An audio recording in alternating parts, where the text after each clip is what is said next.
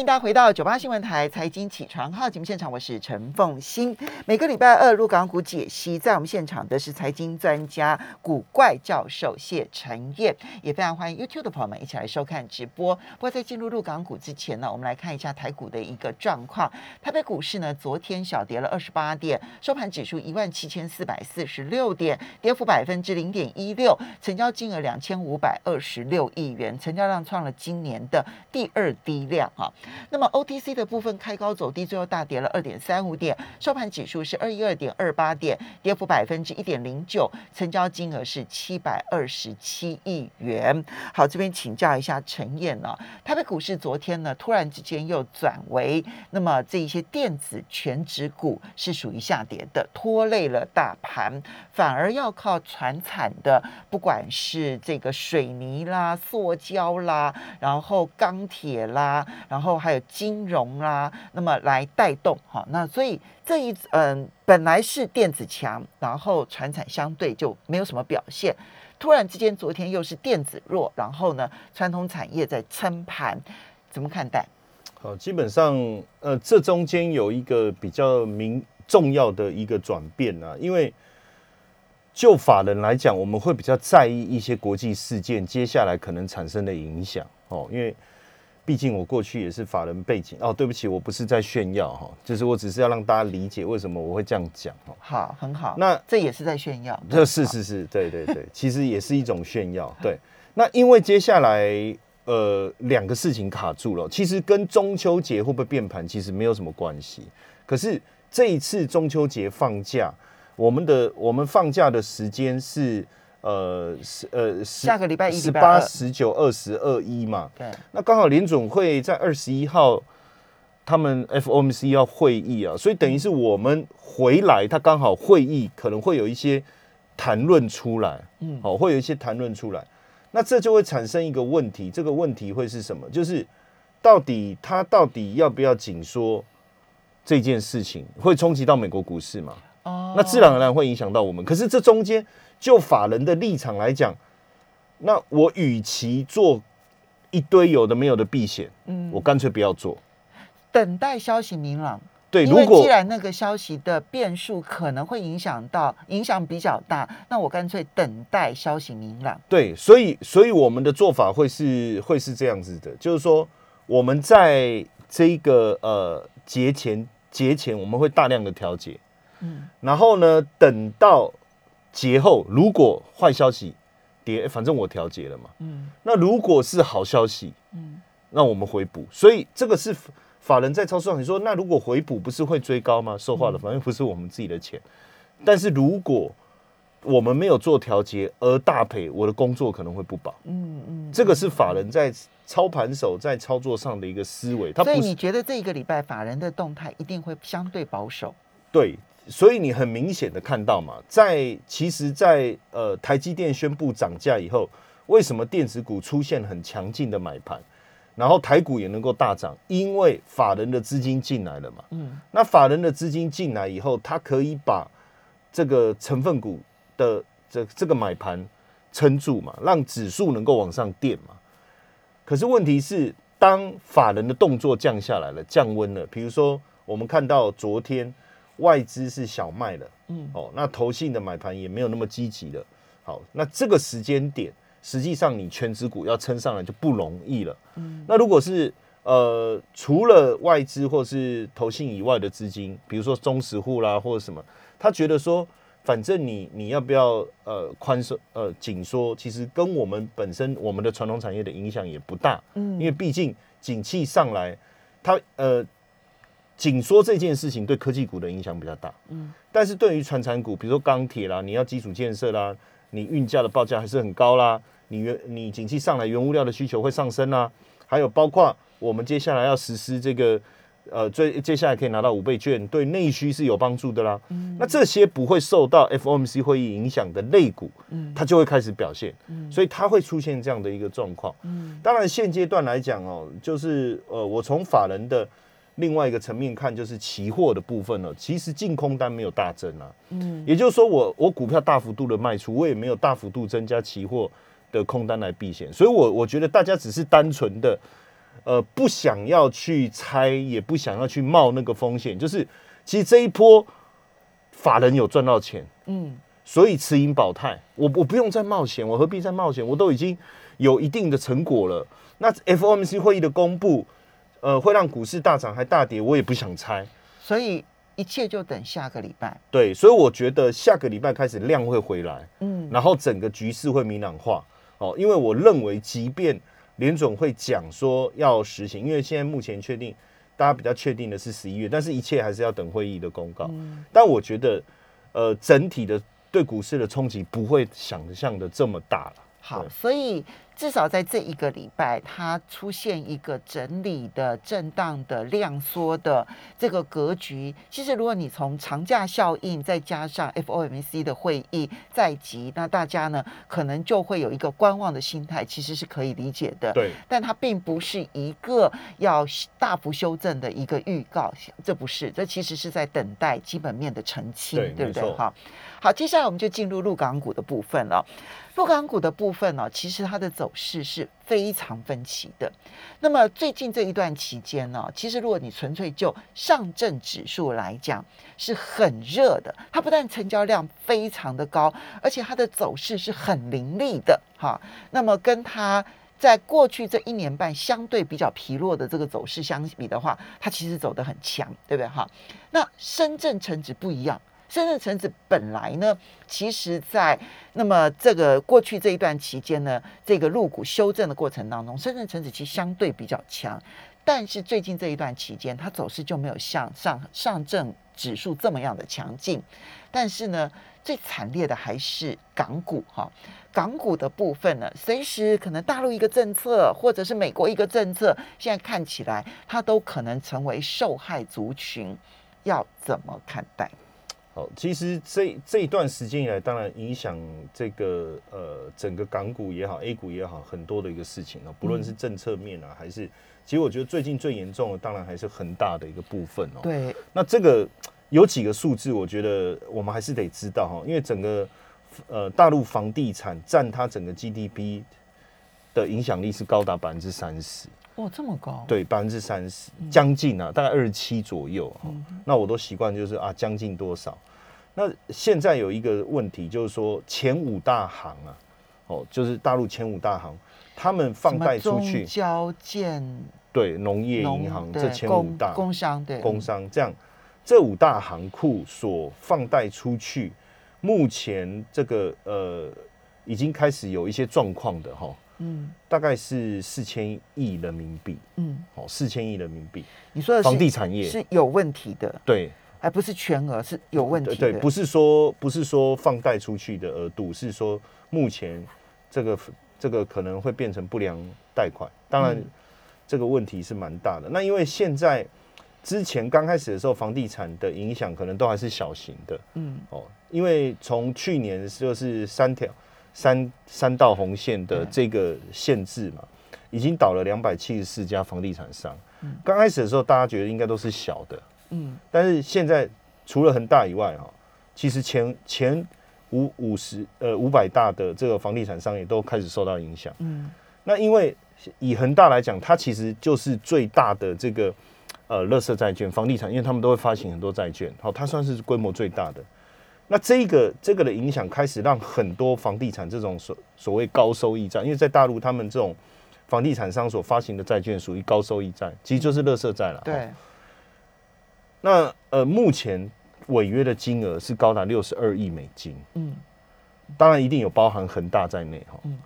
这个金额是过去呃十二年来加总再加十三亿，嗯所以这个影响我们不能说不大。嗯那很多人就认为说，这个事件它会导致形成所谓的中国的雷曼风暴。这就是索罗斯的论点。对，他中其国实雷有曼风投暴，。他有投诉《金融时报》，然后呢说认为这件事情会导致中国崩溃。好，那从几个层面来看，这些数字的影响力确实很大，但是呃，我们得去，当然我不我我不敢去反驳索罗斯说这件事会不会发生， 因为毕竟人家在金融的地位，我们也是看着他的书长大的嘛，嗯好、也是跟他学习整个投资的观念啊。嗯但是在这个过程当中，我我我也说实在讲，我也没有办法，呃，跟大家讲说到底索罗斯的论点对或错，我只能从我的观察去思考哈。就呃这个事件的影响最大的冲击，因为毕竟股票市场是整个经济脉动的橱窗。嗯，其实当时呃雷曼事件风暴发生的时候，全球的金融市场是在非常高的位置对，而且有极度的泡沫化，甚至是呃不理性的这种这种上涨哦。那现当然，现在中国股市已经出现了一道一波很大的修正。然后呢，最实际上我在看最近，刚才风一姐你在讲，其实上证指数表现非常的强，对，就就，但是我等一下还会再详细的解拆解里面的细节哈。它已经几乎逼近了这个呃，今年农就是今年下跌前的高点，哦是三七三一，今年下跌前的高点，农历春节前后的那是三七三一，对不对对？现在是三七一五，一五其实已经只是差个十六点而已。啊对，，所以假设我们只看指数的话，实际上我们也不理解到底有发生什么事情嗯哦，有发生什么事情。当然，很多人说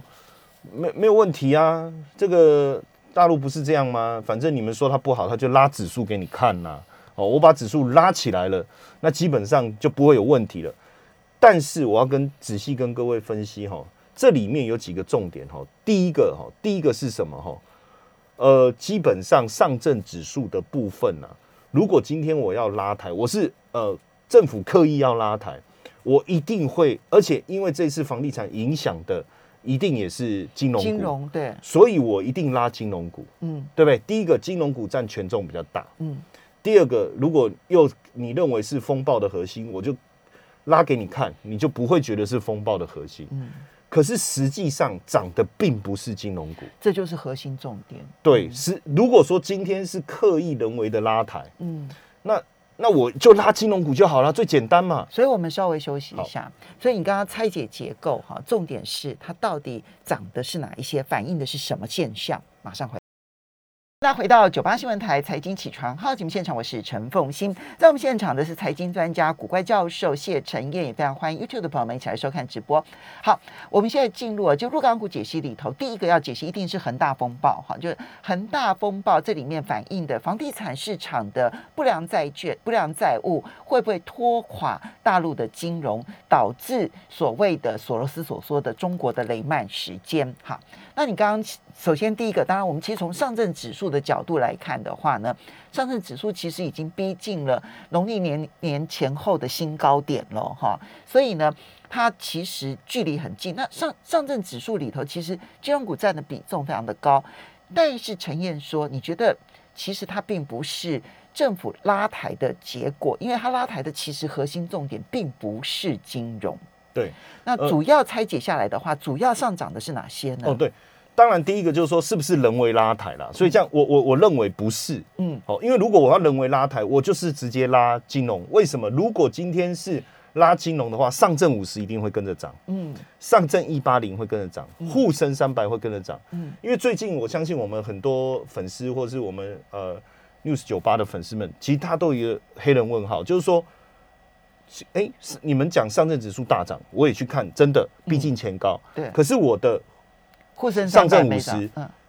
一八零、三百为什么都没有动？对，所以如果今天真的是人为的拉抬，我我我就讲说他一定拉金融。嗯可是我们仔细去看哦，那为什么上证指数可以大涨？原因很简单，因为它是包含所有上海交易所大的股票嘛。哦，那自然而然它，呃个别股票的影响力就越来越小了。嗯所以整体较为分散的情况下，那一定有一些中小型的的股票的整体哦，不是个别哦，整体的涨幅是特别强的。嗯所以像中证五百，确实它的、它的表现非常的好。嗯中证五百啊，表现更强，它根本就是一路创高，一路创高，不要说什么超过呃这个农历年前面的那个高点啊，它根本已经翻翻了几乎将近呃超过大概一倍左右哦嗯是，大概、呃、这个可能要详细计算了哈，我就对大，概没有啦，就是大概说一今下年过年前的时候，过年前后的时候大概是六千七百点，对但现在已经是七千七六百千多六点了，，对对对，就是这个数字的部分，所以你去想这件事情就理解了，这个是真正市场的买盘所进来所推动的哦。而且更重要的事情是哈、呃，我们也谈了很多，比如说关键趋势一百强，嗯好、比如说呃，景气上来以后，呃，几个层面嘛，比如说这个这个碳中和，嗯，那你对于电电力方面的一个使用，比如说电动车产业，还有现在电动车发展当中，大家在在争的那个矿的部分哦，还有景气上来以后对各项资源的一个需求，嗯，然后包括在这个科技科技的一个中呃，因为现在他们希望年轻人能够走入制造业嘛，嗯哈、所以中小型的相关制造业相关的呃产业的发展，其实最近在涨的是这些这些股票，嗯，也就就是说我，所以政策风向的相关类股真的是在涨。对我我我从我从两个，一个比较大的就沪深三百哈，然后另外一个深圳一百，然后再一个深中小哈，我我们去做排序哈。像比如说，因为我就不不呃上证五十一八零了，因为沪深三百里面的成分股基本上都是重叠的哈、我让大家理解一下，因为我我不确定我们的听众是不是都能够知道哈、所以我就直接用沪深三百哈。结果呃像最最近一个礼拜，中国铝业涨了二十八趴，嗯中国核电、中国电建都在二十趴左右，江西铜业涨了十九趴，洛阳木业涨了十八趴，山东黄金十七趴，很强哎、而且如果我们仔细去看这些股票的线图，它不是跌升反弹的概念，它其实是早就一路在创高了。对，就是我们不能被这个大大的盘指数去限制了我们对个股的一个想法哈。嗯然后呢，如果我们再去看深圳一百，深圳一百就是在深圳交易所里面最大的前一百档股票哈，其实就有落差，表现比较好的大概只有十六趴，就是跟刚才的二十几趴，其实产生了一个落差哈。而且比较没有族群性，刚才我念的其实算是，我觉得是有族群性的、哦。嗯，都跟原物料上游有关。，对，那这一边就比较分散哦，比如说什么呃广发证券啦、然后又有特钢啦、然后又有呃同花顺啦、哦，但这里面我发现呃比较整齐的会是在证券类跟财富管理，嗯所以假如会有经济上面的问题，其实呃相关的金融类这一类的金融股，就证券、财富管理，像同花顺，它不是玩扑克牌的，它是那个做那个看盘软体的。 ，OK，对，看盘软体的，嗯嗯，有点像我们台湾的 SQ 嗯嘉实资讯。嗯对那再来就是呃中中小板吼，然后中小板的股价的涨幅其实更为惊人，嗯因为有六十一个礼拜有涨六十几趴的这叫做深中小嘛，深中小，对中小板指数，然后有这个四十几趴的，有三十几趴的吼，在里面很多不论是跟矿的开发有关的，或者是跟这一个电池，哦，就是比如说锂盐、锂盐啊，还有这个稀土相关的，就是能源的部分，或者是跟这个这个呃基础建设有关的，其实涨幅都非常惊人，包括什么川恒股份呐、啊，吼、盛兴锂能啊呐、然后永泰科技哦等等哦，所以我我觉得在，而且这同样的，我刚才讲的这些股票，它也不是跌升反弹哦，都是一路在创新高，都是一路在创新高。所以呃，当然我们要投资个股，相对来讲是比较困难的。